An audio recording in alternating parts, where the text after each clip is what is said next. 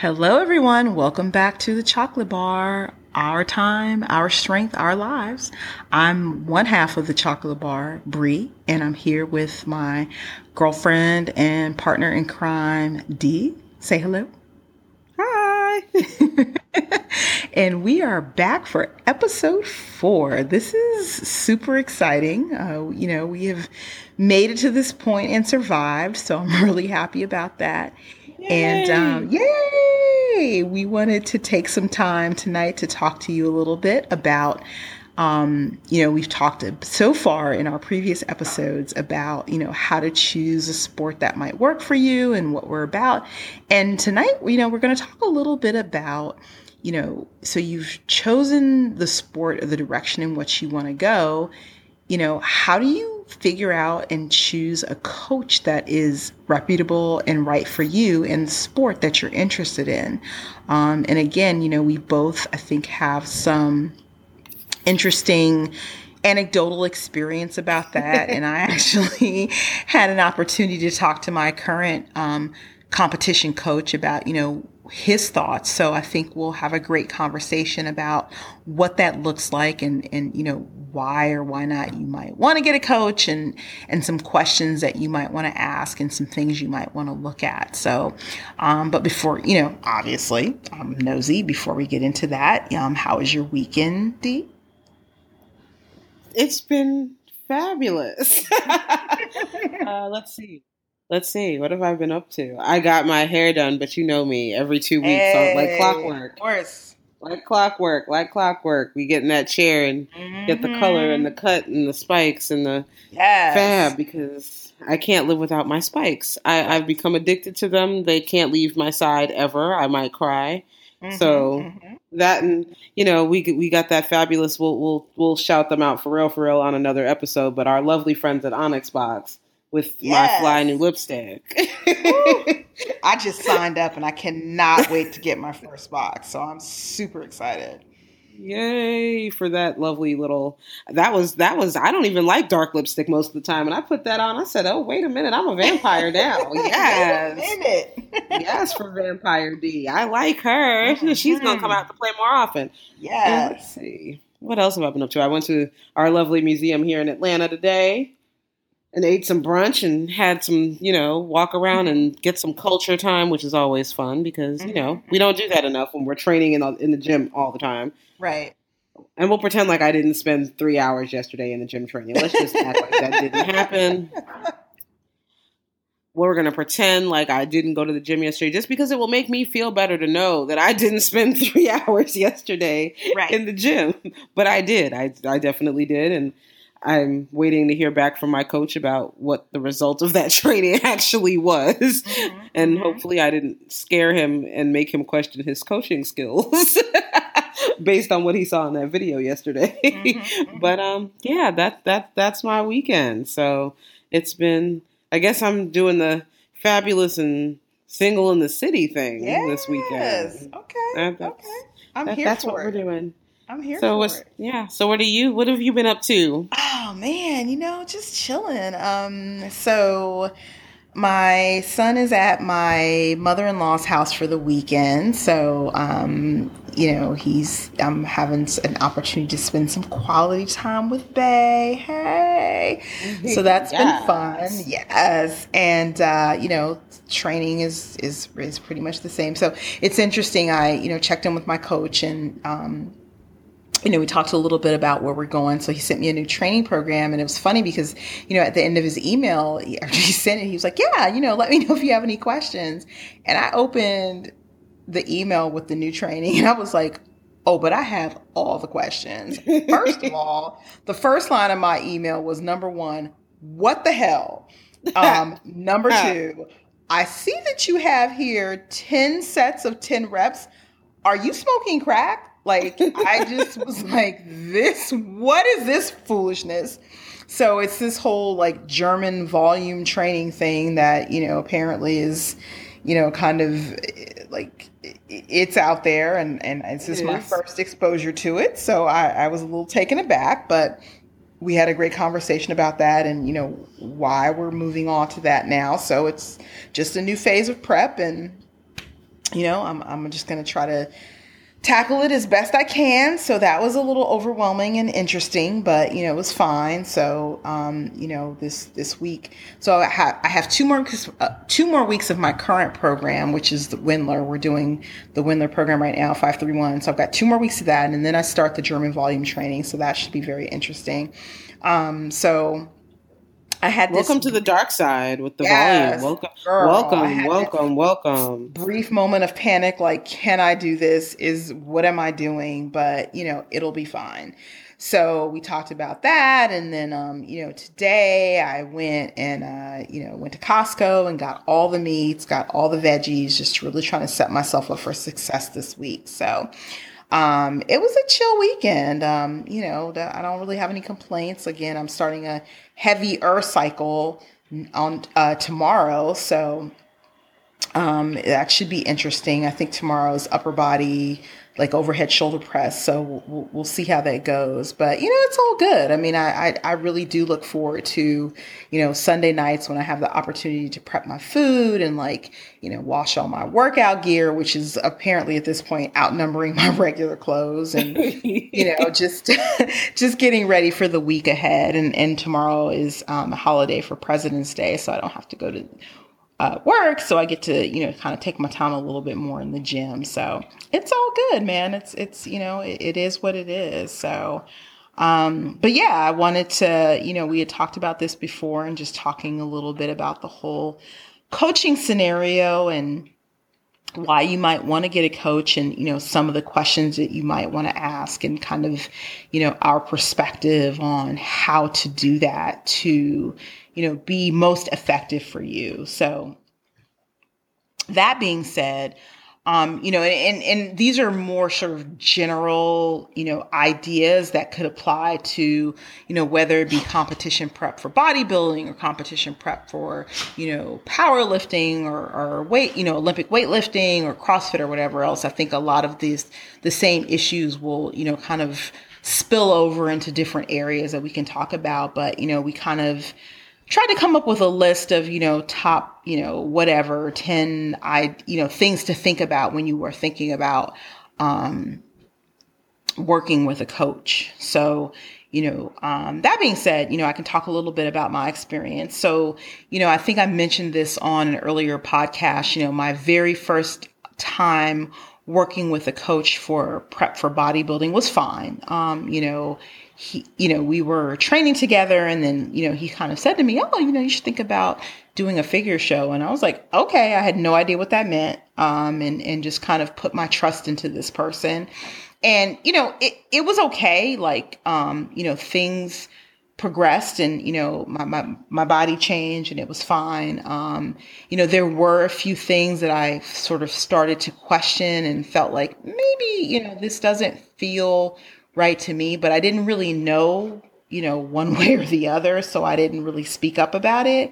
And I think I mentioned on a previous podcast, you know, that what was kind of the turning point for me was the night before my competition, I was at the gym doing cardio. It was 11 o'clock at night. My husband was pissed off um, you know, and I was stressed out. And it just was not a good situation. I really should have been home resting with my feet up and, you know, that kind of thing. But I didn't really know any better.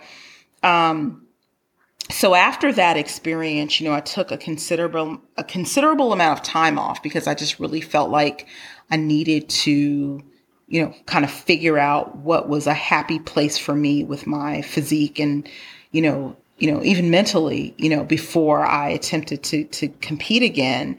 And so the next time, it was about seven years later, and the next time I decided to do it, I I was very strategic in how I researched coaches and reached out to coaches. So there were a couple of things that struck me when I started, you know, reaching out to different coaches. So some of the things that I did, I mean, obviously I had done some research about, you know, the particular, you know, about figure and, and sort of what I was looking to do and, you know, what coaches did and, and, and, you know, what were some good or, and, and some bad things.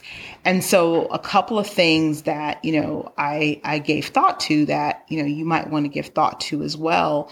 If you were deciding to do this was, you know, so you know, number one, experience. You know, how long has this coach been doing this? How long have they been coaching? How long have they been working with athletes in your particular genre, so to speak? So, you know, and it, it's it's not that you know if a coach has only been coaching for a couple of years that they're a bad coach, but obviously the more time that they've had to work with clients and sort of experience what they're going through, you know, that is is something that you want to look at. Um, you know, the second thing you might want to think about is credentials. You know, um, that isn't always necessarily an indicator of competence, depending on again the the area that you're looking at but you know if you are looking for someone to you know help you with you know a crossfit or you know olympic weightlifting you know you might want to look and see if they've been certified you know with you know crossfit as a you know level 1 crossfit coach or olympic lifting coach something like that. You know with respect to bodybuilding you know have they are they a personal trainer? Are they certified to be a personal trainer? Things like that um, because again, obviously, you know, the more experience you've had, the more time that you've put in doing it, you know, that would, nec- you know, might say that you've had, you know, more opportunity to kind of make those mistakes and, you know, kind of refine what it is that you do. In other words, um, you don't want to be the mistake. No, you as the client don't want to be the experiment. That you absolutely do not want to be the experiment. No, not not if it, you know at all possible. You want to avoid that.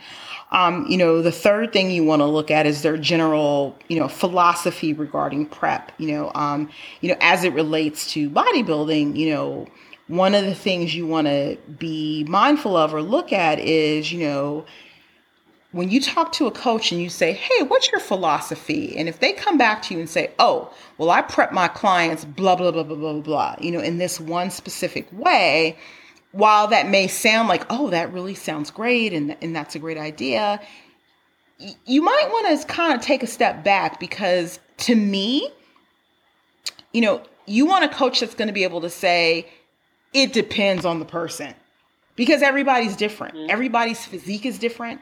Everybody's metabolism is different. So if you have a coach that's sort of across the board, well, I only do this. I only, you know, prep and do diet if it fits your macros. I only do clean eating. I only do intermittent fasting.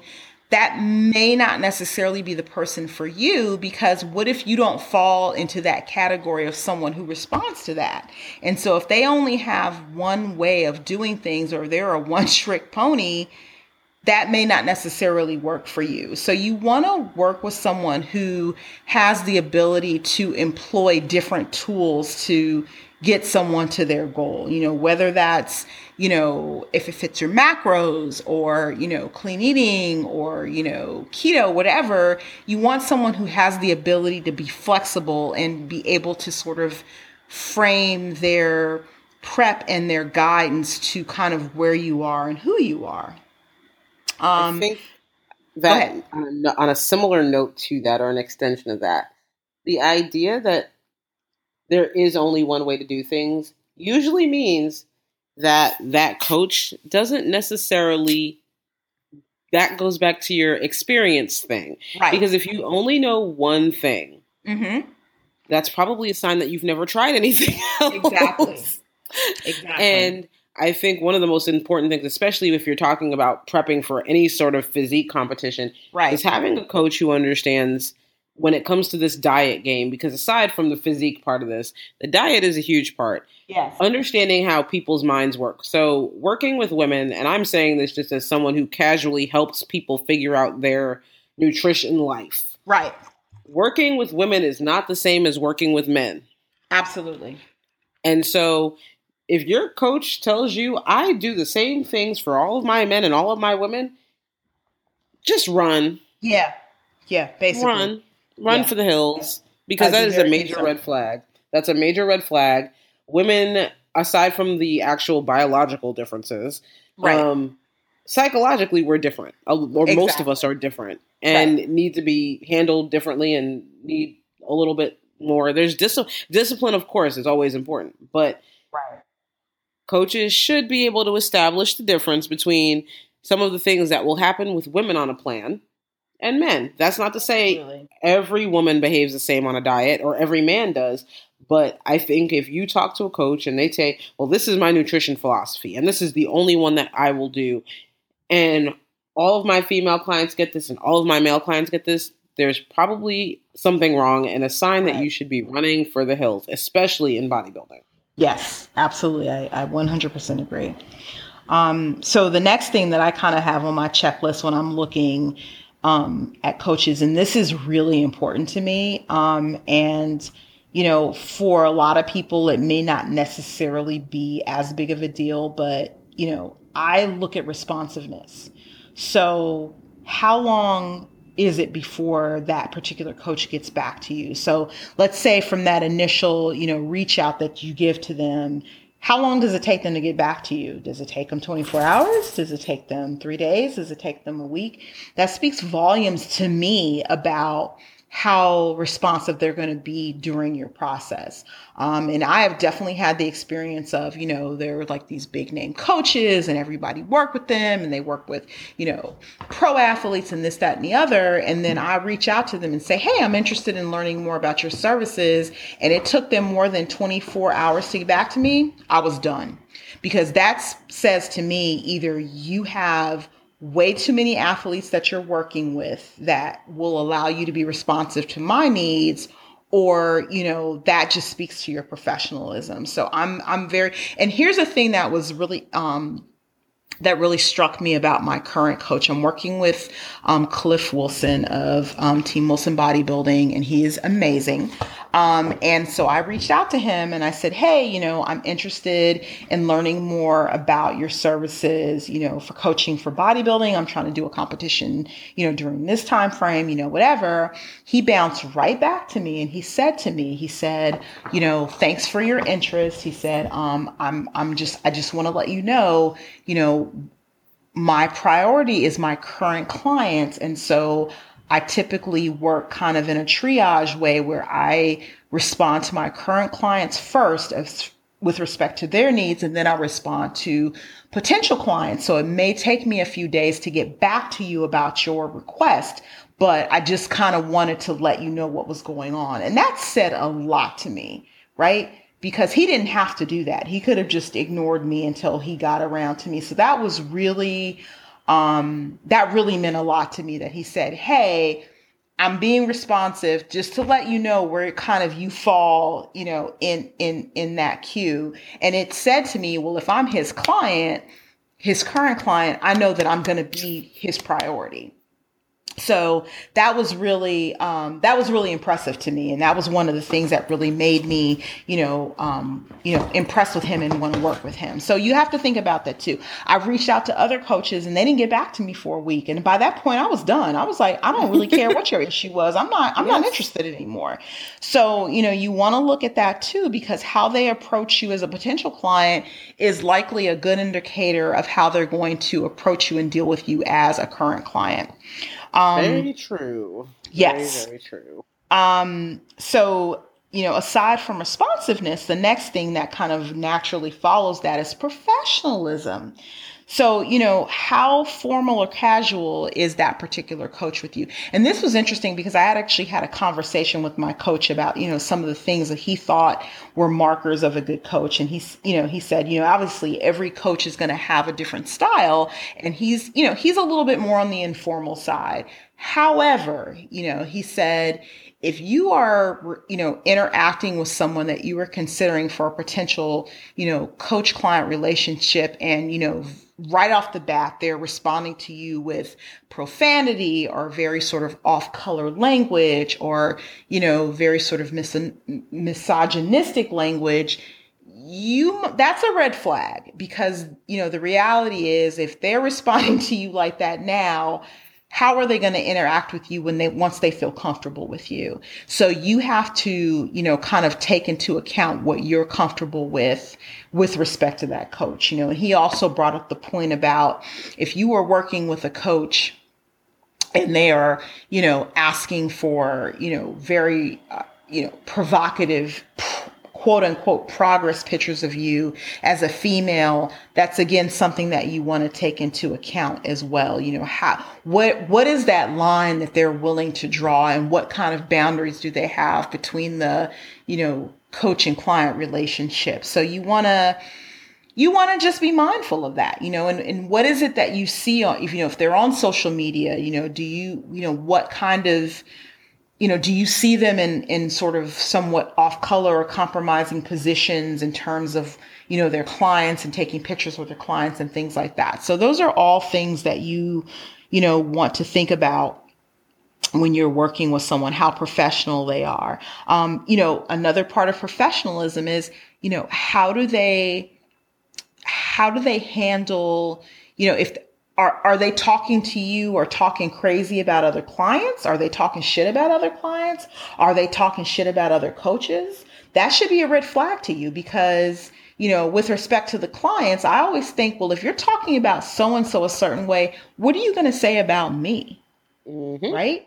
Um, and then with respect to other coaches, I look at it like if you, you know, this is my famous phrase I always say Nike ain't worried about Reebok, meaning if you have a quality product and you are comfortable with who you are and the product and the service that you provide, you don't really feel the need to talk down about other products, coaches, and what they have to offer.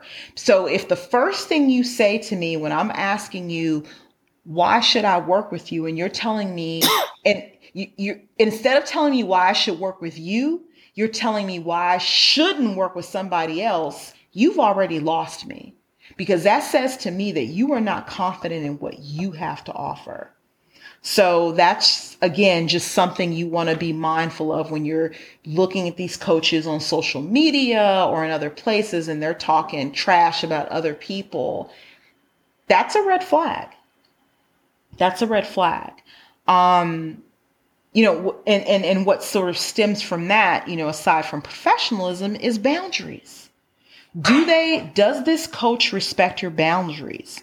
You know, if you have come to a coach and said, I want to be, you know, a natural competitor in bodybuilding or physique or powerlifting, are they comfortable with that or are they trying to push you in a direction to do something else? That's something that you need to be mindful of. If you are, you know, someone who's like, I want to do now, you know, natural bodybuilding or natural powerlifting, and you have a coach that's pushing you to move towards being an enhanced, you know, competitor or, or, or using certain drugs or things like that, you just got to be mindful of that. You know, are they pushing you to compete in certain organizations? Are they pushing you to use certain vendors? Because then you have to wonder, do they have my best interests heart at heart as, you know, an individual, or are they more concerned with their bottom line? So, you know, that's just something else you might want to think about. Um, you know, I, I, I know I've been talking nonstop, so I don't know if Di, you have anything you want to add on on any of these subjects or whatever. Well, I think the professionalism overall kind of covers everything. But it's funny that I think when you mentioned these coaches on social media, and I think we maybe take a pause for that for a second. Yes. As someone or someone's, because I think for both of us, both of us, this is pretty true. Mm-hmm. We've been involved in these sports since before social media was a thing. Yes. and or and even if social media existed, it wasn't the driver behind the business. It was just a thing that people use to kind of update their friends on day to day life. Mm-hmm. And now it's been interesting to watch over the years now. And I'm not going to just, I, I'm not going to throw names out there because that's not what we're here for. But watching people do maybe one or two bodybuilding shows, and because they did well, now mm-hmm. they're a mm-hmm. coach. Right social media is the driver behind that. So I yeah. would say to a lot of people, especially if you're young and you're new to this and you haven't really gotten to see much, don't fall for the okey doke. If yes. a coach is telling you they're going to charge you $50 a month for a competition prep diet and training, and you've only seen them on social media, the likelihood is, and I'm being really honest about this, is that you are getting something that they printed off of bodybuilding.com. Yes. yes that has no relevance to you as an individual. Right. Or what your needs are or what your body type is. Mm-hmm. What they mm-hmm. are likely mm-hmm. sending you is something that they found on the internet and that they are basically selling. And this is not new. I mean, this is not something that's new to the, the industry, but it's gotten right. worse now that we have this sort of very visible way to advertise to right. you know hundreds of thousands of people at a time. Mm-hmm. And so make sure if you're out there looking for coaches, social media is not where you want to start. I right. I, I have I am not of the opinion that that is where to start. Now, if you look at a picture of someone especially if we're talking about bodybuilding, even though my more recent experience is powerlifting. Right. But if from a bodybuilding perspective, if you are looking for a coach and you're browsing around online and you see someone with a similar build to mm-hmm. you and they look great, yes, ask them who their coach is. Go right. out, ask them, ask questions. That will get you what you want. Right. But make sure you're not just dialing around saying, "Oh, that guy says he's a coach. Let me talk to him." Right. Do some research. Take yes. the time to do the back background research before you start reaching out to these people because yes. they're salespeople. At the end of the day, the fitness industry is about sales. Right. You're trying. They're out here trying to make money, so you don't know what you're getting. Right. And social media should not be. Remember, I, I, I try to tell people. Remember, social media. You get to see maybe, if you're lucky, five to ten percent, if you're lucky, of what people are really about. Right. That right. is a curated, cultivated through the rosiest of rosy pink glasses mm-hmm. Mm-hmm. view of what you're dealing with. So for coaches, you know, social media is not where to go. That's not right. where you want your starting point to be. Sure, use it to look at pictures of their clients. I do that all the time. Like, oh, what is this person's client? Do they? What do they sound like? What do they look like at five weeks out? What do they look like, like at four weeks out? What do they look at look like at sixteen weeks out? Because quite frankly, if you look the same at sixteen weeks and five weeks, and all your clients look the same at sixteen weeks and weeks and five weeks, I don't want to work with you. Right. right. But don't use the social media to drive your decision making. So I, I wanted to take a pause there because I think younger people, people, those of us who didn't exist before Facebook and before Instagram, mm-hmm. those of us who remember life without MySpace, and that's yeah. old now too, Ooh, you know? Yes. that's very old. But yeah. we remember life before that existed. Yeah.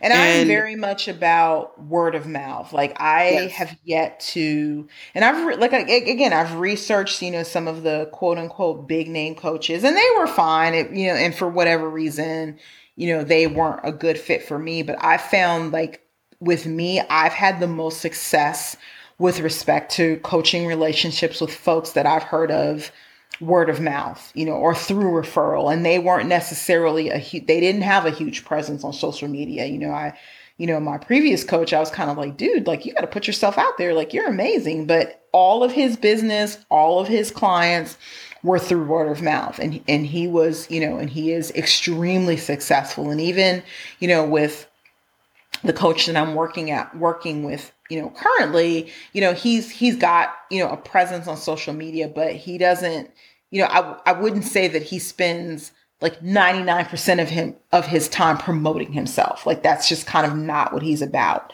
Um, you know, and and I think there's something to be said for that. You know, you you will look at certain relationships and you'll see these coaches that are like, "Oh, you know, I'm offering this discount or I'm doing this or I'm doing that." And again, that's not necessarily a a bad thing, but you just kind of have to also think about if this coach is spending 95% of their time promoting themselves on social media, how much time are they spending on working with their clients?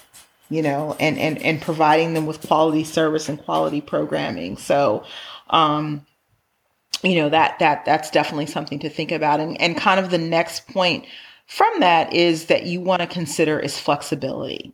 So, you know, when you are interested in or interviewing a coach, are they willing to work with whatever particular constraints, limitations, things that you have going on? Or are they more of the mindset of it's my way or the highway?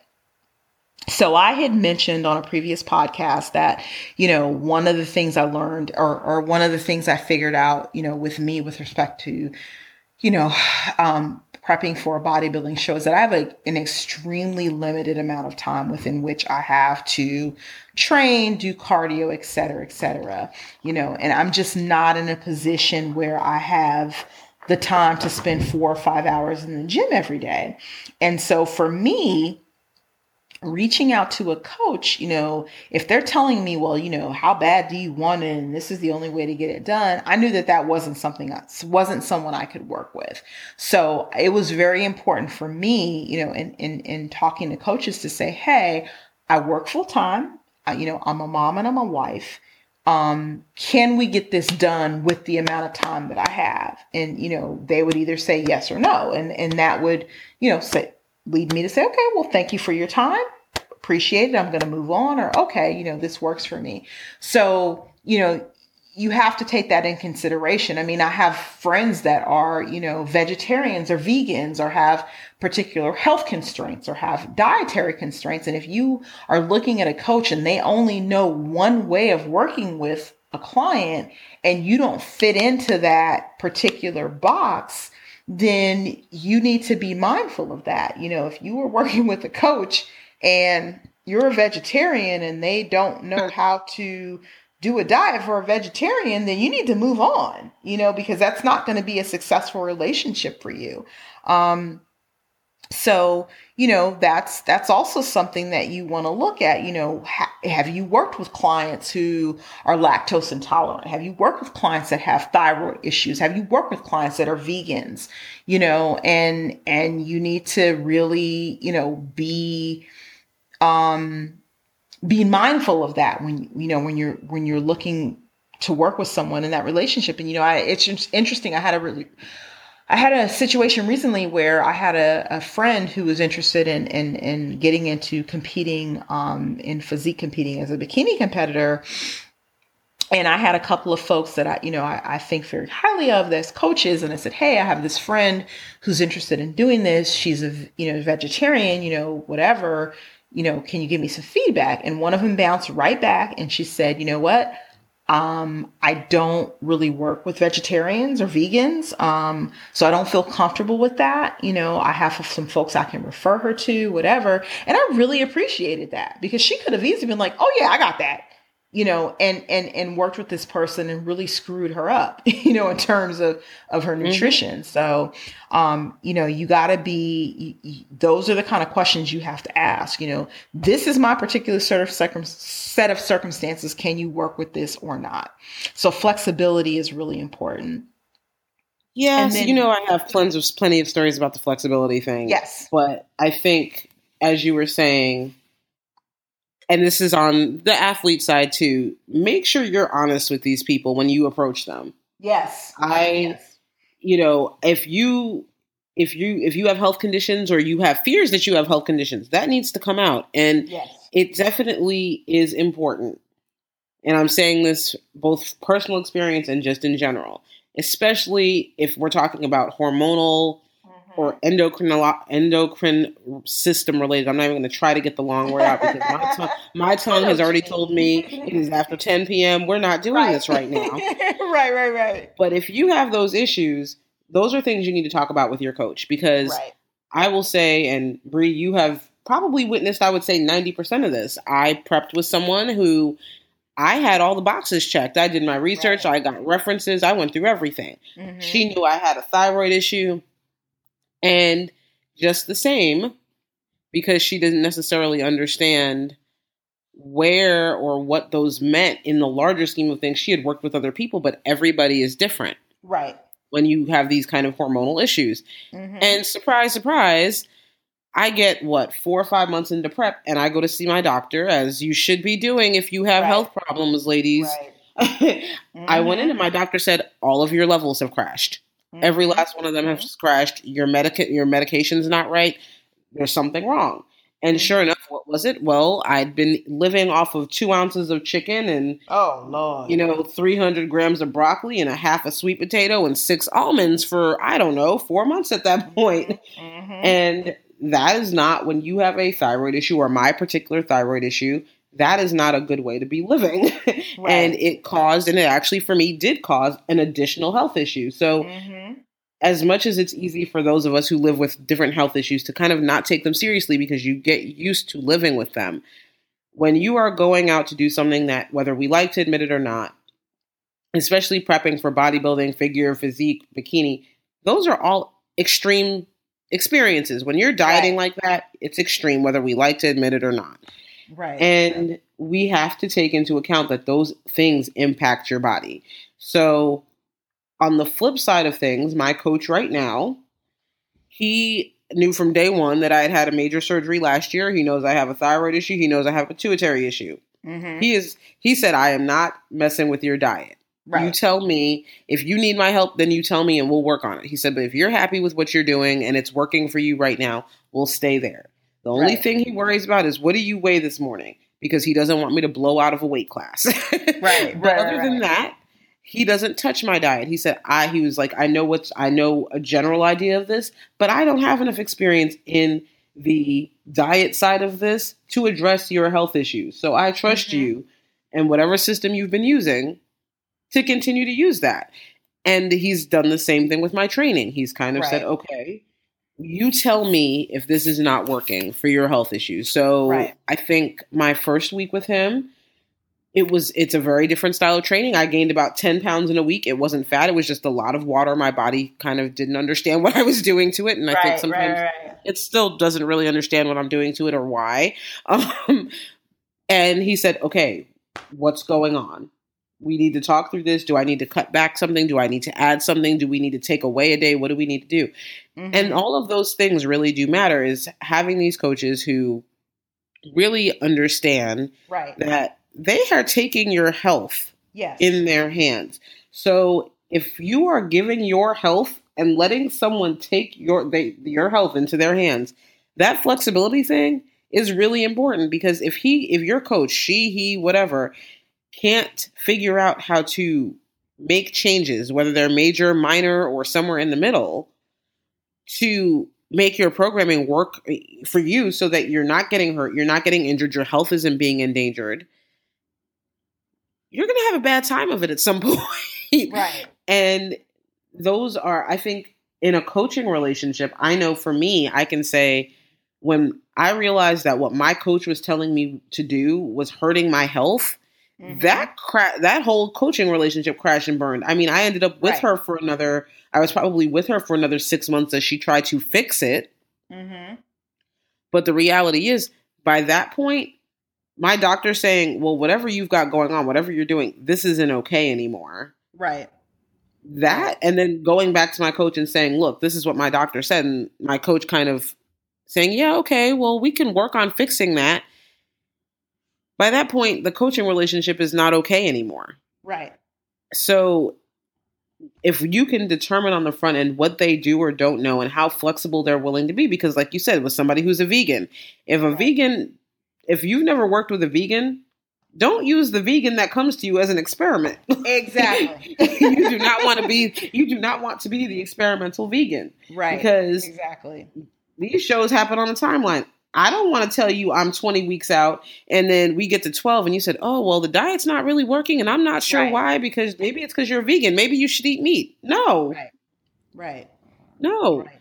So, really and I did I think I did a better job of it with this coach.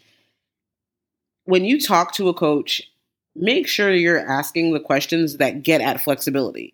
Right. And I'm sure mine thought I was paranoid or straight up crazy because I kept asking him, well, what if this happens? And what if right. that happens? And what right. if this? And uh, I, in my case, I'm working with a powerlifting coach. I said, look, man, mm-hmm. I have a job. I work from home. So my schedule is flexible in one sense and completely inflexible in another sense. I have to train at 5 a.m.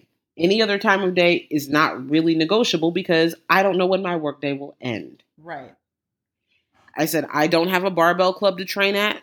The area I'm in, it doesn't exist.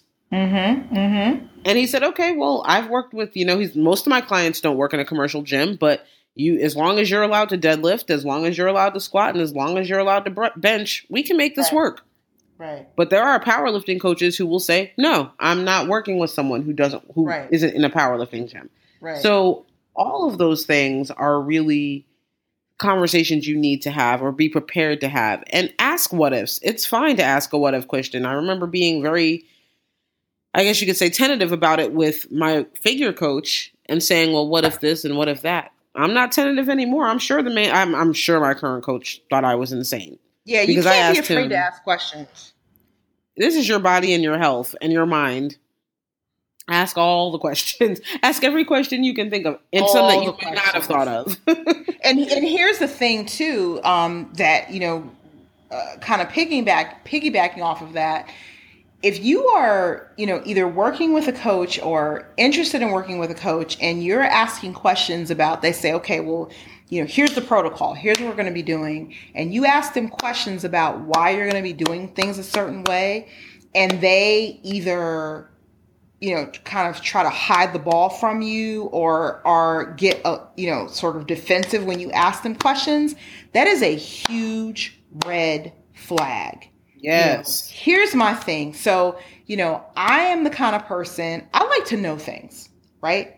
Um, that doesn't mean that I don't trust you. That doesn't mean that I don't trust the process. I just like to know why we're doing certain things because for me, you know, it's about kind of that I don't know, mind body connection. So if I know that we're training in a certain way, you know, prime example, I was saying I got my new, you know, coach, I got my new, you know, training protocol for my coach and it was like 10 sets of 10 and I was like, what the hell? You know, and I was like, why are we doing that? You know, and it wasn't because I didn't trust him. I'm just I was legitimately curious about, you know, what that would accomplish. And he bounced right back and said, Oh, well, you know, this is why we're doing things this way. You know, if he had been the sort of person to say, you know, you don't get to question me, just trust me on this, don't worry about it, that would have been a problem for me. Right. Um, and I know sometimes when you, you know, aren't when you don't know what you don't know, like you're new to the sport or you don't you haven't really done a lot of research, you know, you might feel uncomfortable, you know, questioning someone, but this is what I always tell, you know, women who are sort of beginners and getting into, you know, for for these purposes, you know, bodybuilding or physique competitions, you are paying this person. This yes. is your body. this is your health. You absolutely have the right to question what folks are asking you, requiring you, telling you to do. And if they are making you feel like you don't have the right to ask those questions, you need to run away. Yes. Right? Yes. So, you know, that that's kind of how I approach that. Um, like I said, you know, I, I, I you know, I'm the kind of person where, you know, and, and also, you know, I've I've heard from women who are like, well, my coach told me to do X, Y, and Z, but I'm I'm asking y'all, is that correct? Then you might want to reconsider that that relationship because if you are working with someone, you have to have trust in them that they know what they're doing and if you don't then then that's that's also you know a, a, red flag. But you should never be working with someone who makes you feel badly about asking questions about what it is that they're doing right? Um, so you know y- y- you have to look at it in in that respect too. You know what you know how open are they to you? And you know obviously if you are establishing a coaching relationship they're not going to give you their whole rundown for free. Like I get that, you know, but they shouldn't also be they shouldn't be hesitant to share with you kind of what their thoughts are with respect to your specific programming. Um, you know, kind of piggybacking off of that, um, you know, is, you know, another thing that you need to be mindful of is referrals. You know, when you ask coaches, you know, I always will, will ask a coach that I'm interested in working with, do you have folks that I can talk to that you've coached? And here's the thing, here's the kicker. So I'm a women's physique competitor. I don't only ask for references from women's physique competitors, I ask for references from bikini competitors. I ask for references from figure competitors, and I ask for references from bodybuilder competitors the reason being is if I talk to all sort of you know folks in these four different disciplines and they are telling me that they have similar program or the same mm-hmm. programming mm-hmm. to what I have, I'm done. Because there is no way in hell that as a reputable coach, you are doing the same training or nutrition for a bikini competitor as a figure competitor, as a women's physique competitor, as a bodybuilding competitor. So if you are giving cookie cutter programming, it will come through in those conversations that I have with folks across those four disciplines. So I say all of that to say, you know, yes, you want to talk to someone kind of in your particular area for that coach to kind of see what their experience is like. But don't forget, you want to talk to folks who are in other disciplines as well. Because what you don't want is a coach who just kind of gives the same programming to everyone. You want a coach who's going to customize their programming for your specific, you know, division, for your specific physique, for your specific, you know, whatever. So that's something else that you want to think about as well. The other thing too that's really important that um, you know struck me particularly with you know the current coach that I'm working with. He was the first coach who actually interviewed me. So I've worked with coaches before that, you know, I, re, you know, reached out to them and said, Hey, I'm a competitor. I'm interested in doing X, Y, and Z. They might bounce back and say, Oh, okay, cool. Here are my rates. Here's what I do. And then we, you know, we decided to either work together or not. When I reached out to Cliff, the first thing he did was shoot me a questionnaire and say, fill out this questionnaire for me. And that questionnaire consisted of stuff like, you know, what my level of experience was, how many times I had competed, you know, what my general, you know, sort of, you know, perspective was about competing, why I wanted to do it, X, Y, and Z. The reason that this is important is because, again, you don't want to work with someone who's going to put you on a cookie cutter program. So if they never ask you any questions about where you are before you start, how are they going to know where to start you? If you reach out to a coach and you know you've been dieting for like 30 weeks and you're on like a thousand calories and you're doing like, you know, a hundred hours of cardio a week and they're they're coming to you, you know, and you're like, well, I'm gonna compete and get in, you know, three months. I'm like, okay, you know, I'm gonna put you on this program, then that's gonna be problematic. Like a lot of, you know, if you have someone who's a good coach, they're going to ask you those critical questions and they may even say to you, you know what? I can't work with you right now. Or before we get to that point, we need to get you on a reverse diet and get your calories up and reduce your cardio and get you at a comfortable level where we can, you know, pull you down again. Or, you know what? I feel like there's some other stuff that you might need to address before you work with me. And honestly, you doing a show in, in March or April or May is not realistic right now. Those are the kind of coaches that you want to work with that are not going to just tell you what you want to hear, but tell you what's best for you and have your best interests at heart. So, you know, working, you know, talking to a coach, they should readily give you references if you don't already know, you know, clients that they're working with. So, that's something else that you know you you want to think about too. Um, and it was really interesting. I had a conversation with my coach. You know, I told him we were doing this podcast and kind of some of the things that we were covering. And I asked him. I said, you know, as a coach, you know, what are some things that you would recommend that people think about when they're looking for a coach? Um, and you know, a couple of things that he said like was caring. Um, and this was really important to me. You know, he said that um, you know, client uh, coaches should obviously care about their clients. Um, you know, this will cause them to be responsible and not put their their clients at risk. Um, and and this was a very real sort of scenario for me where, um, you know, I, when I first started competing, I had worked with a couple of coaches, and you know, they got me through the competing process. Right? They trained me. They, you know, this is your diet, whatever but no one, they didn't take the time to say, let's talk about what happens when you step off the stage. Let's mm-hmm. talk about what happens, you know, how to transition you back into regular life. Let's talk about the fact that the look that you have on stage is literally going to last for those 10 minutes that you're up there. And we need to talk about how to transition you into a reasonable, sustainable amount of caloric intake and cardio and training or whatever um, you really need to think about that when you're working with a coach because it's not just about getting you on stage, it's about what happens the day after. So, I thought that was, you know, a really good point that um, he brought up.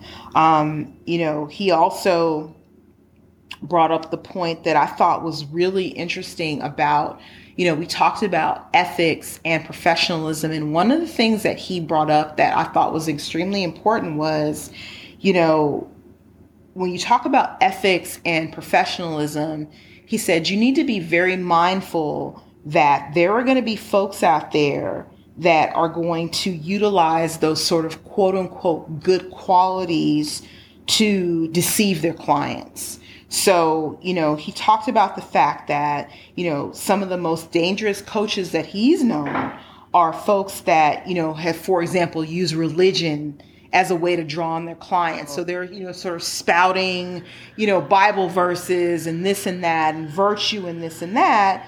Um, as a way to you know draw those clients in or you know he's talking about you know how he cares about them or whatever um, and he's using that as a way to get, you know, if it's a male coach, maybe to get female clients to, you know, break down those barriers and get close to him and encourage them to maybe not be faithful to their spouse or their significant other. And and we have all seen this.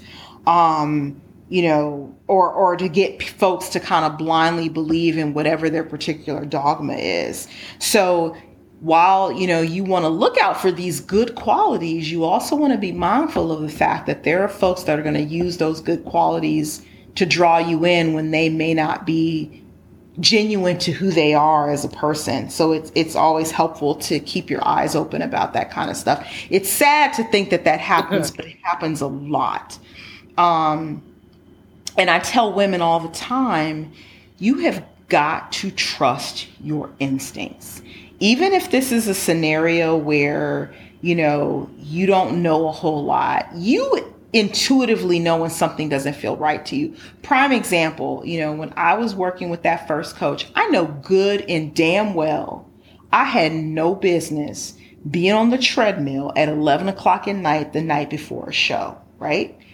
I didn't, I, you know, no one had told me that, but it just didn't feel right, you know, and, and I should have been the one to step in and say, you know what? I'm this doesn't feel good for me. I need to get some rest. You know, and I didn't know, so I didn't. But you intuitively know when something feels good and when something doesn't feel good. And you know, I encourage women who decide to get involved in this particular sport to to to pay attention to that intuition whether it be you know your relationship with a particular coach or something that they're having you or asking you to do to prep for a show. If it doesn't feel right it's probably not right you know? So y- y- you have to keep those things in mind as well. Um is there anything that i'm missing I feel like I've been like talking ad nauseum forever. But. I think there's the flip side of this, and it's that you've got to know yourself. Yes.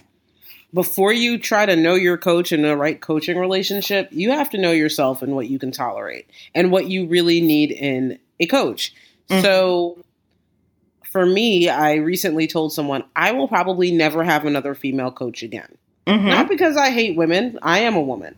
Right. But because my past coach was female and I've, you know, talked with some female coaches and along the way and what I've realized is I'm a high anxiety, Bri will tell you, I'm high anxiety, I'm neurotic and I hate everything. Like mm-hmm. I, when I'm miserable, I'm miserable. and when I fall apart, I fall all the way apart. Right. And I don't need a coach who's going to go down the road of miserable, I hate this, I want to quit.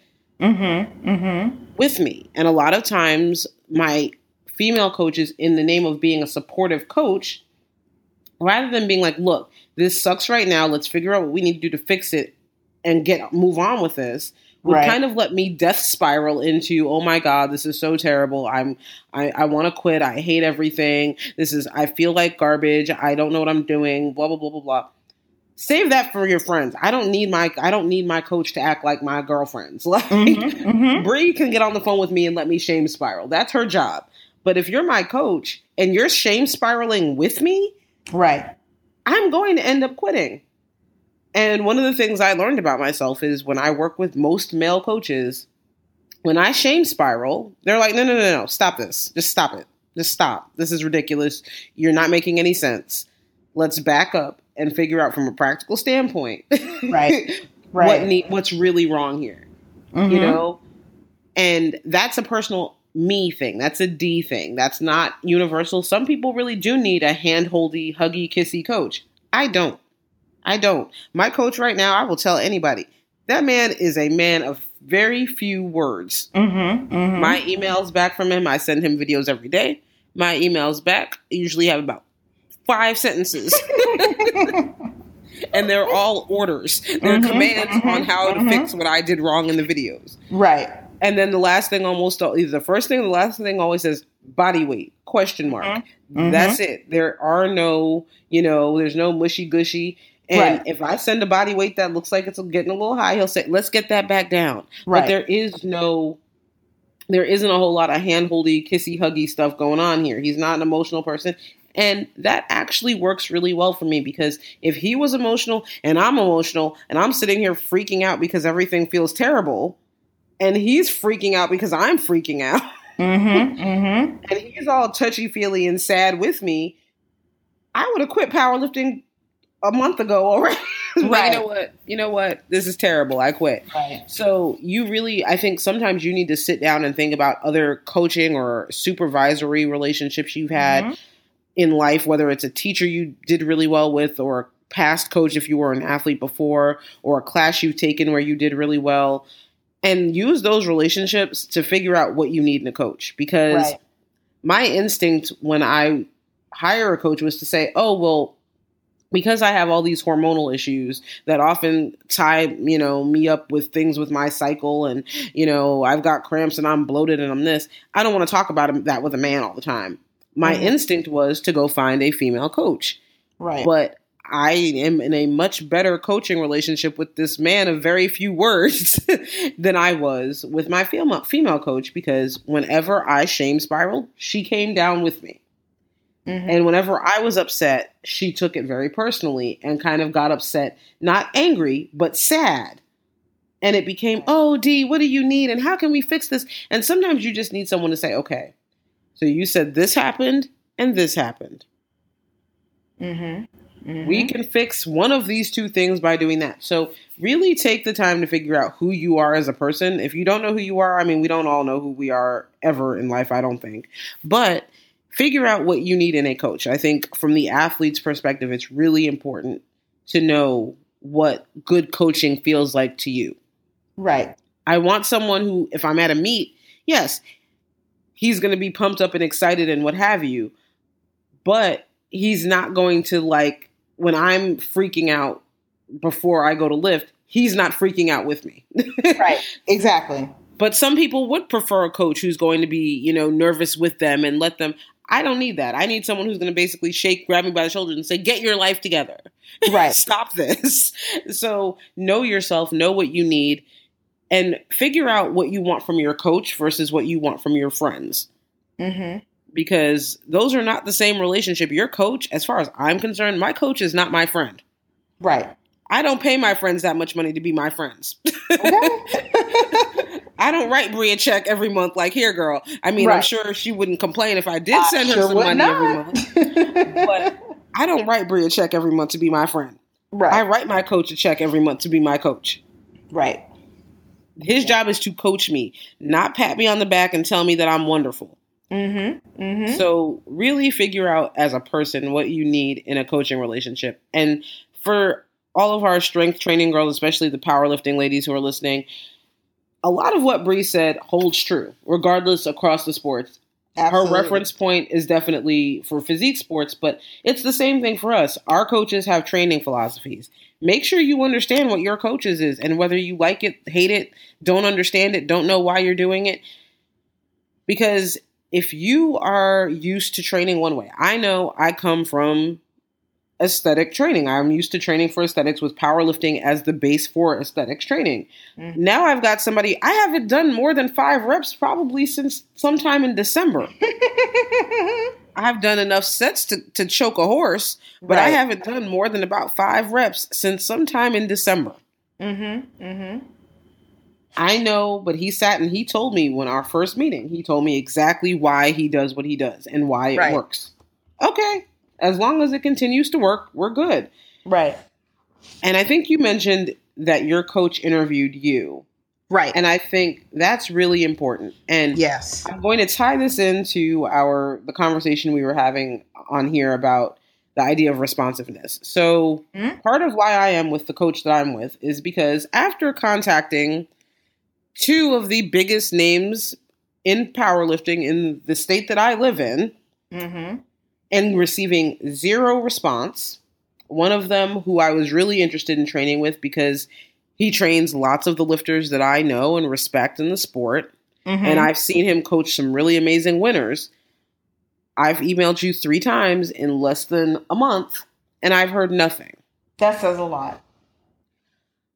I'm sure these other women out here are really excited about you because they're winning and they're doing well and they're not really beginners. I'm right. a beginner. Right. So that told me, at least at least as far as I could tell, that his interest was primarily in people who could bring him more notoriety. Right you're not interested in the newbie. You're interested right. in someone that you can turn into a champion, which is fine. Okay, just let me know that. right, say that, which is fine. That just means I don't need to be there. Right. And so for me, that was a sign, and I said, okay, who else is out here? And I'm sitting there and, you know, I'm checking the USAPL website, I'm checking the USPA website, I'm checking all these different federations to see who's out there, gyms, coaches, whatever, whatever I can find and I literally tripped and fell over my coach. I was just clicking around and I didn't even realize that there w- I thought it was a gym. So mm-hmm. in some other state, I didn't even think it was here in Georgia. I happened to mm-hmm. click on it and I said, "Oh, there's a coach here. Cool." Right. And I said, "You know what? I don't know who this man is. Let me Google around, see who he is." Mm-hmm. His credentials were legitimate. He t- he coaches at an international and a national level. So I said, "Okay, he knows what he's doing." Right. he's not, you know, he's he, just because I haven't heard from him, nor heard of him, doesn't mean he's not legitimate. Mm-hmm. And then I sat there and I said, you know what? Let me just send an email. I sent him an email. Within two hours, not only had that man responded to my email, he responded. He he figured out that my phone number was my text was my cell phone number, so he sent me a text. And then I looked at my Facebook page. He found my Facebook page and messaged me there too. Right and then said, "We need to set up a call and have a conversation." Mm-hmm. And that's All what it's about. That's what I need to see from a coach because I'm paying you. At the end of the day, yeah, you might make your money off of the fact that you turned me into a champion, but I'm still paying you. Right. And my co- I, I work in a job where I have customers or clients. If I go radio silence on my clients for two days, I'm getting fired. Exactly. if I go radio silence, I get fired. So to me, I'm not going to start a relationship with somebody who's okay with letting my email go completely unanswered for two, three, four weeks at a time. Right. If you have that many clients that you can do that and that doesn't matter to you, I'm not the, that's not the right place for me. So for my powerlifting ladies, it's the same thing. Don't fall for the name. The names right. are great. People have yes. names because they're good at what they do. But sometimes, sometimes the name is not what you need. Sometimes you need to go somewhere where someone can work with you more one on one, more closely, where they don't have 47 athletes or 50 athletes. Right. Or they're competing at the same time. That's another right. thing, too, you know.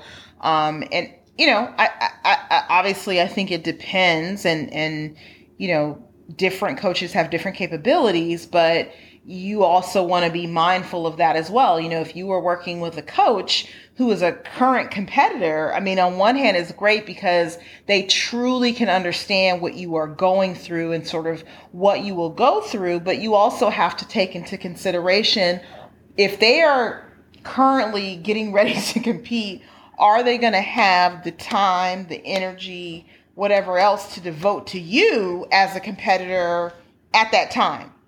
Right? So, you know, that's something that you have to take into consideration as well. Some of them are going to be able to do that, some of them are not.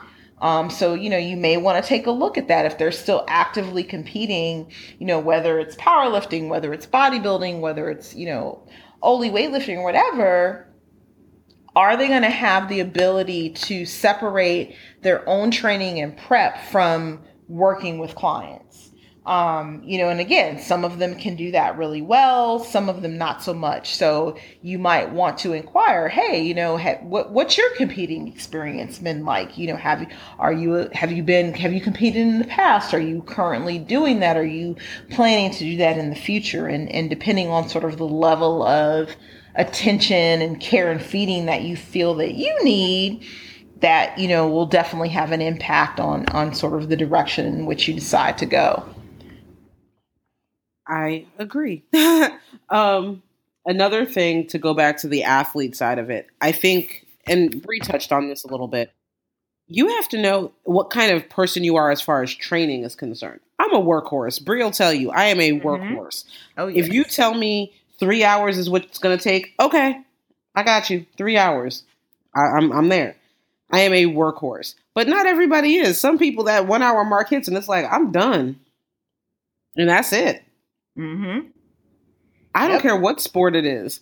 Figure out what kind of person you are for training because if you are hiring a coach who's looking for or expects workhorse and you're more of a show pony, that's not going to work. Somebody's right. going to be miserable and someone's going to be irritated because right. those are two very different personality types. So get to, I mean, upon entering any of these sports, get to know yourself as you are picking your sport, as you're picking your coach, as you're talking to people to figure out who they are and what they want to do. Figure out what you value. I know, unlike Bri, I am single. I have no kids. I have two dogs. The only responsibilities I have are basically to wake up, train, show up to do my job, which I do from my apartment, mm-hmm. and walk these dogs. Those are my responsibilities. I can afford to be a workhorse. I can afford to say to my coach, okay, look, do I need to split this into an afternoon, a morning and afternoon thing? Some people can't do that. I don't need to right now, but I can I can have those conversations. I can workhorse like that. If you can't do that, and I, you know, Bri talked about knowing the flexibility side of things, but as an athlete, you need to know what you can actually do for your coach. Because if your coach tells you up front, one of the things I did with my coach is I paid him for a one on one training session that was separate from any programming or anything of that nature. It was more of an opportunity for him to train me in person, get to know where I was, get to see some of my terrible, terrible lifts and some of my not so mm-hmm. terrible lifts in person and figure out if we really could work together or if he thought I maybe needed to be referred out or needed something else. Right. And the greatest thing about that was he said, Okay, I see where you're, I see how you work. I can tell you that what we did today, I scheduled him, I think, for two hours. I paid for two hours with him. He said, This is a short workout. What we just did here, this is a short workout. Oh, okay. Right. Duly noted and filed. Right. Duly noted and filed. So now I know he knew I was a workhorse type and I knew he was a person who programs for the workhorse situation. And Bri has seen the results of that. Bri, I am on my 14th set of bench. I've been benching okay, for the last okay. hour and a half.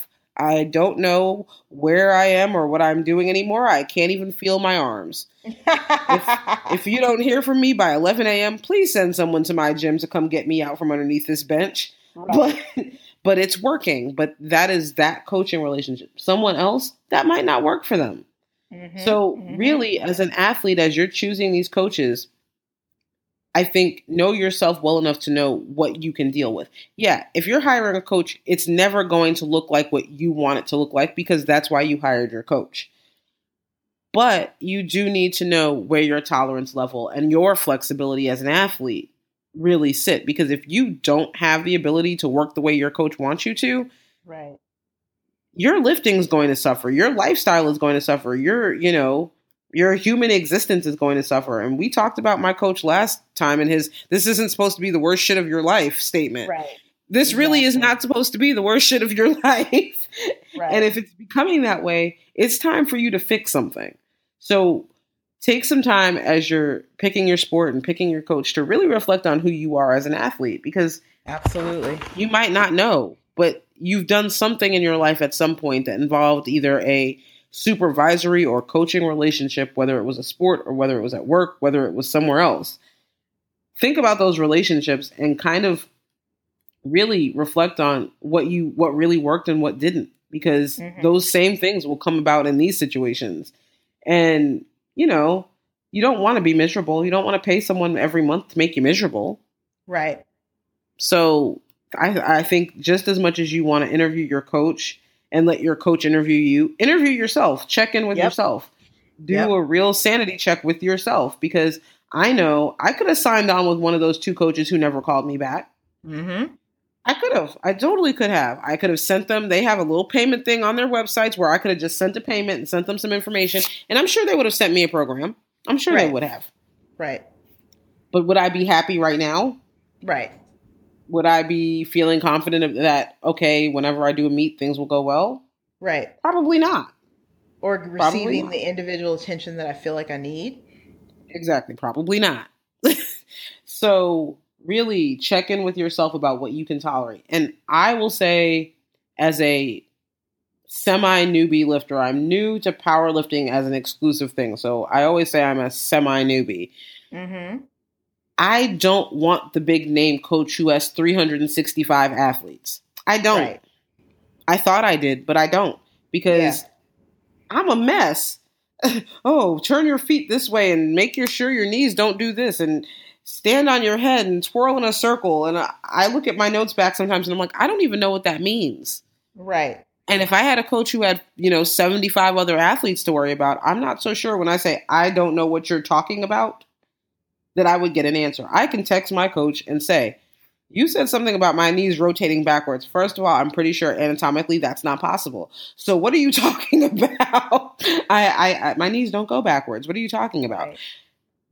So those kinds of things are things to take into account, especially when you are new and you can't fix things yourself. Right.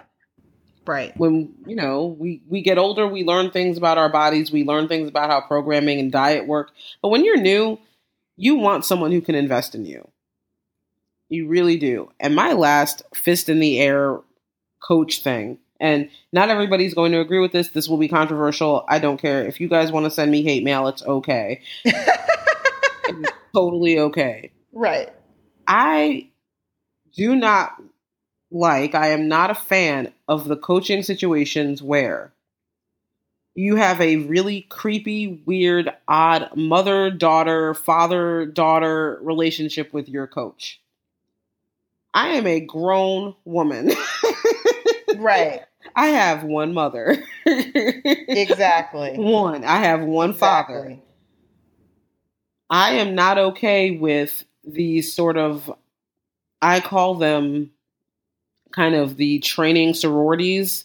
Yeah. Where everybody where everybody dresses the same, everybody talks the same, where it's almost become like a cult and nobody thinks for themselves anymore. And it's what coachy coach coach so and so says right is the final word on everything from what color nail polish you can wear to what you eat for breakfast to whether you can have that man as your boyfriend.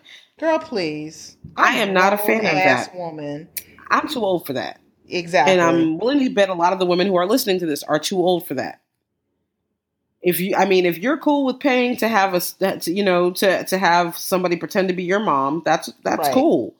Do you? But right. I personally am not a fan because I feel like it to a certain extent, it treat you end up becoming sort of blind and you don't think for yourself. And that right. and, and that trusting your instincts thing that Bri was talking about goes right out the window because everybody is falling for, well, coach so and so told us all, or Papa so and so told us all, or Daddy so and so, or Mama so and so. If you are calling your coach mommy and daddy, yeah, that's you got some other shit you need to be addressed before think you think about that. competing.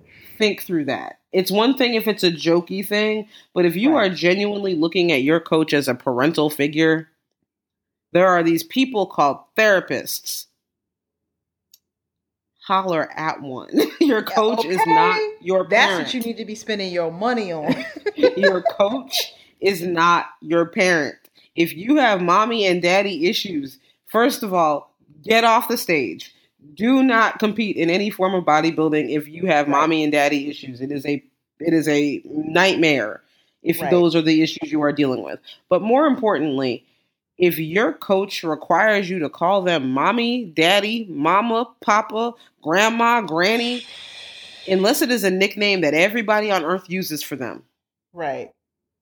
Like I have a friend, she is always the mama of the group. Everybody calls her mama. Her own mama calls her mama. That is different. But if you're calling if you instead of saying, "Hey coach," like when I talk to my coach, he's, "Hey coach." Right. In place of that coach is dad or mom or mama or mommy nah, or grand no. Nah.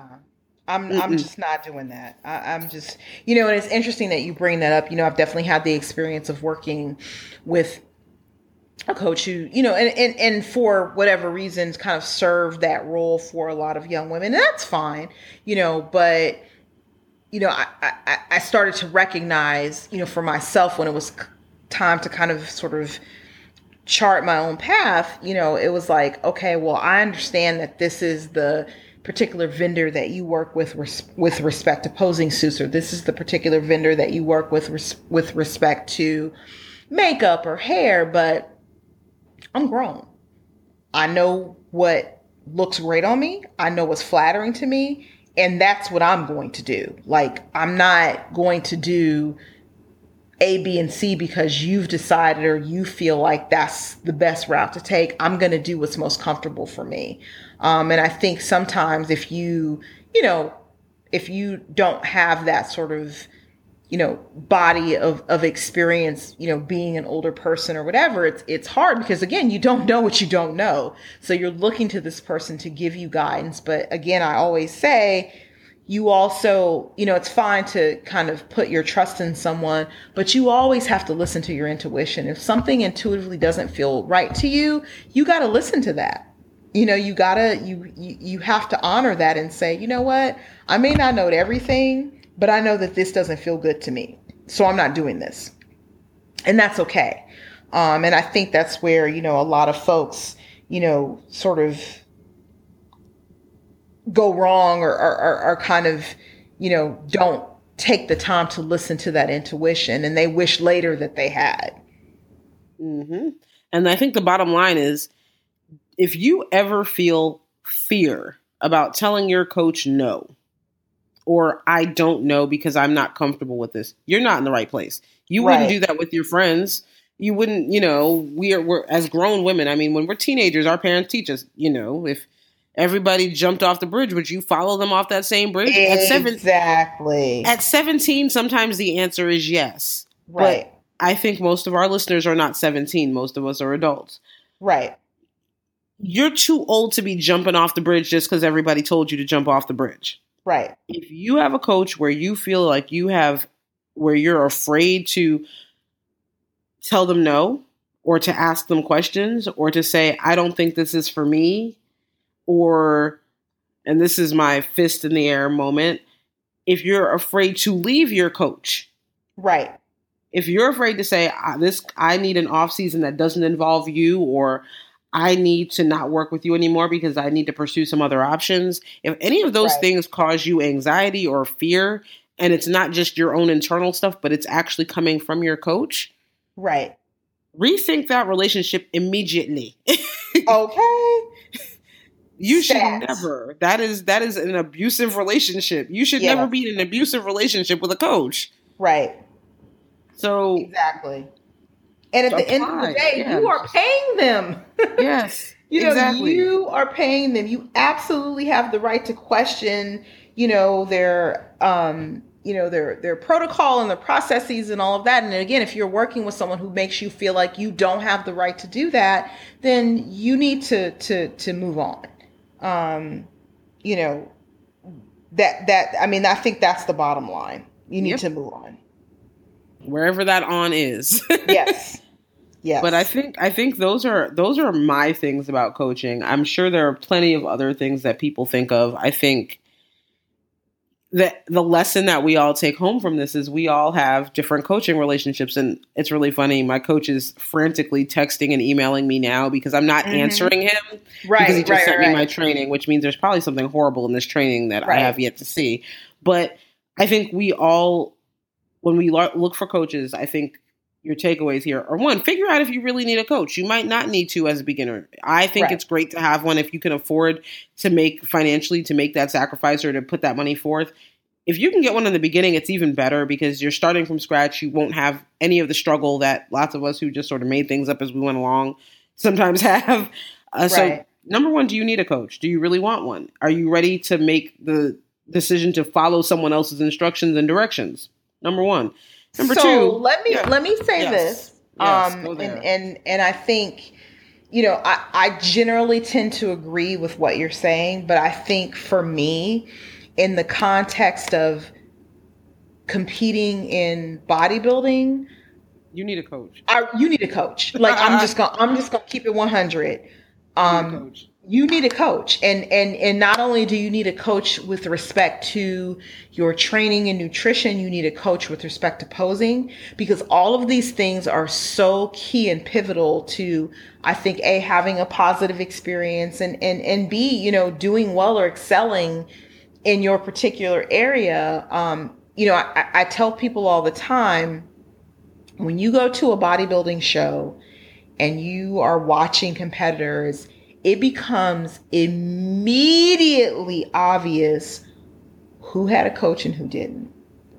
You do not want to be that person, that woman, that competitor on stage who didn't have a coach because it'll be very, very, very obvious. So I say all of that to say that, you know, sometimes it's better to, you know, if you look at the situation in its totality and say, okay, I want to compete in May and you start gathering your information, you get a coach, you do all these things, you might need to step back and say, you know what? May is not enough time. I, I need to step back and maybe I'll think about doing it in August or September because it'll make such a huge difference. And, and because those are things that you are judged very heavily upon when you do compete in these particular areas, it's really important to have someone to guide you through that process. Um, you know, dieting for a physique competition is going to look very different than dieting for a powerlifting meet, right? Um, if you diet at all. if you diet at all. That's the thing. You can absolutely do a powerlifting meet and just compete at the weight that you presently are that's not quite how it works for for bodybuilding. So, I would be a bodybuilder if that worked that way. Right. True. So that's that why I fun. say that, you know, I don't I won't necessarily say that you absolutely have to have to have a coach to do a body to do a powerlifting meet or or maybe even you know a CrossFit competition. An Oly meet I don't really know. If you know the basic lifts, you may or may not need someone. Same thing for powerlifting, but for bodybuilding, you absolutely need to to have someone who's kind of an expert guides you through that process. So, you know, y- you do have to look at all of those things. Um, because I'm I'm just a firm believer in that if you're going to do something, do the research, take the time and do it right the first time out. Right? Yep. Um, you know, I, I, think we've talked about this in previous podcasts where it's like, you know, there are certain folks out there like, I'm just going to throw it out there and see what sticks. I'm just going to jump out there and do it. And that, that works for some folks. But I think if you take the time to do your research, you know, find the right resources, find the right team to support you, you'll have a much more positive experience, frankly and you're more likely to do it again. I think exactly. I definitely do agree with the physique side of things. Please get a coach. Get a coach. Please and take the time to get a coach for everything that you need to have a coach for your diet, your training, right. the placement, all of it. I can say I have watched a friend of well, an acquaintance friend, whatever, an internet friend, whatever you want to call her. She her entire business revolves around getting girls ready for the stage. And the right. difference that she makes in little things like choosing their suits, getting their makeup together, pulling together their hair and their pre- right. presentation. Those girls, it is a full 100 and however many degree turnaround, the 180 yeah. degree turnaround yeah. from when they come to her and when they walk on stage after having been with her. You might have the bangingest figure body on the planet. Right. But if you get up there and you don't know how to pose, oh, no one will see it. No one will see it. It matters. If you don't know how to flex the right muscles, I sat at nationals one year with a friend of mine, and she's a bikini competitor, and she teaches other girls how to pose. And so she often has her husband who helps her help her pose. And mm-hmm. we were mm-hmm. sitting there in the audience and she's practicing posing and we spent 20 minutes as a group mm-hmm, mm-hmm. watching one of her hips trying to decide whether she should sit it up, down, over, oh, left, no. right before she went on stage.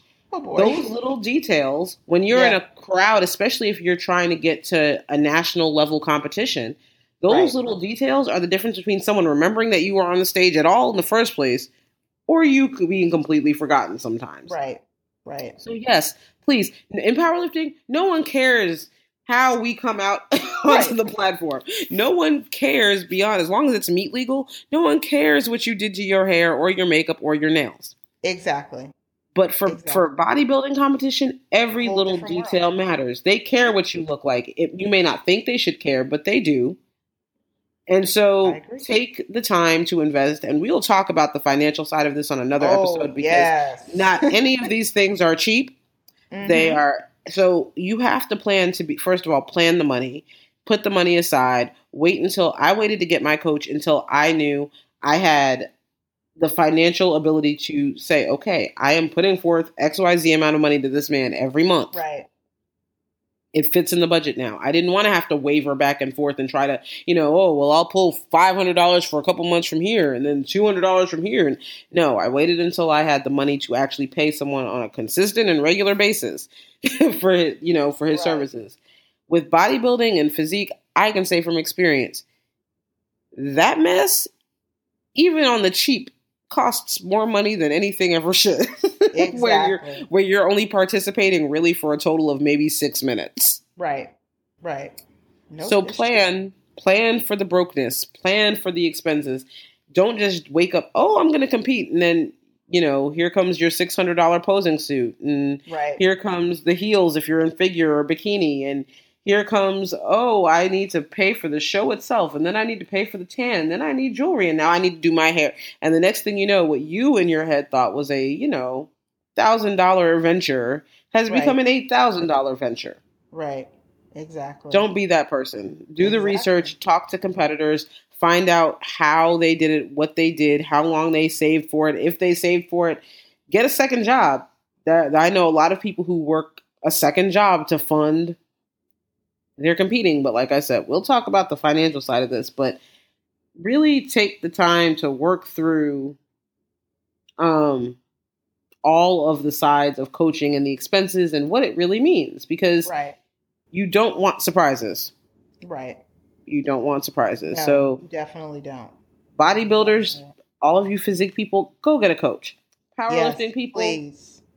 Powerlifting it, people and uh, you know it's, it's it's almost like you know you, like uh, and I've had this experience so often with my husband like you know there's something going on with like our garbage disposal or whatever. And you know I'm like let's just get a plumber. Let's just get this taken care of and he's like no I can fix it and then he tries and screws it up and costs us more money and then we end up having to call a plumber anyway like it's kind of the same thing like you know, I- instead of waiting for that moment where you've already kind of screwed up and then you have to call in somebody, just do it at the outset. you know, mm-hmm. you're going to have to expend, you know, the resources, whether it be financially or otherwise. So just do it at the outset, you know, and do it correctly. And then you don't have to worry about it later. So exactly. So I, yeah, get for bodybuilding physique, get the coach, just do it on the front end. Powerlifting, I learned powerlifting from a boyfriend. Right. I don't recommend that method, but some people have a great time with it. If yeah. you and your boyfriend or you and your girlfriend or your significant other can do that, that's fine. Right. I personally like separation of church and state, as I right. like to call it. yes. There's something about having your significant other try to teach you how to do things. I don't know what that's about. Like it makes me want to punch them. That's yeah. it's yes. just not. It's not. Some effective. people that works great for. I'm just not one of those people. So I again, I, I'd rather just outsource it to you know someone who that's kind of their thing and they know what they're doing and you know, it is what it is. Their so. job to insult me. Like it's yes. their job to tell me I'm bad at what I'm doing. Right. Versus the versus you being told you're bad and then you have to go home and look at the person that yes. just told you you don't know what you're doing. Yeah, yes. that's why. Yeah. So not so much. Yeah, so for powerlifting, I recommend a coach if you're going to compete. It will help you with learning the cues for the meet. My coach right now, my thing is, I don't like to pause my bench. I hate it. I, I just don't like to do it. Right. So what he harps on every week, pause your bench. Right. Pause your bench. Right. Pause your bench. Pause your bench. Yeah. Those kinds of things are why you hire a coach. Those are the things that your boyfriend or whoever might let you get away with, or if you're by yourself. I feel like I'm pausing. It's not until I get to the video and I said, oh, that was like eight sets of bench. And I paused exactly one rep in those eight sets. Oops. That's why there's a coach. So for powerlifting, I say if you're really trying to compete and get serious, it's worth it to have the coach. Right. I don't, I, CrossFit, I don't know if you can just show up to CrossFit yeah. Um usually usually you have to be a member of that particular CrossFit box. Um, you know, and and then, you know, and again, it it varies, you know, depending on the, actual box. Some of them will let you kind of come in and take classes, um, you know, kind of ad nauseum. Other ones you have to kind of actually officially be a member of. You know, I've, I mean, I've definitely like traveled and been able to take classes, you know, kind of just on a case by case basis at different boxes, but that was because I was already a member of one in particular. So, but again, just like with CrossFit, I definitely recommend, you know, working with, you know, a specific box and a coach to kind of learn, you know, a lot of the movements and sort of what it's about. So, so yeah, I guess our bottom line is get a coach. Yes. at Get some point, at some point in your life, get a coach. Yeah, and, and we'll definitely talk about, I think, in you know a future episode, you know how to you know basically ball on a budget. So you know, you're even if you do decide to hire a coach, like there are other things that you can do to kind of cut cost and and and you know sort of save money on uh, on different areas as well. So we'll definitely get into that. Um, I think at some point too. We will, we will, because the money part is serious. and it is something that people worry about. So we will definitely do a whole episode on Cool. money. Cool. So I do I I think we covered that pretty thoroughly. Yes, I do. Go team. do. So again, we're like rocking and rolling, man. So, you know, thank you again for listening in. If you have comments or, you know, questions, you know, let us know. Um, you know, we'll try to put some supplemental supplemental information up on the blog. You know, check us out on iTunes or um, you know, SoundCloud, wherever we end up, you know, being. And, you know, hey man, like we'll we'll we'll catch you at the bar next time. All righty. All right. Signing off. This is Bri. Signing off. This is Di. All right. Meet you at the bar. Bye. All right.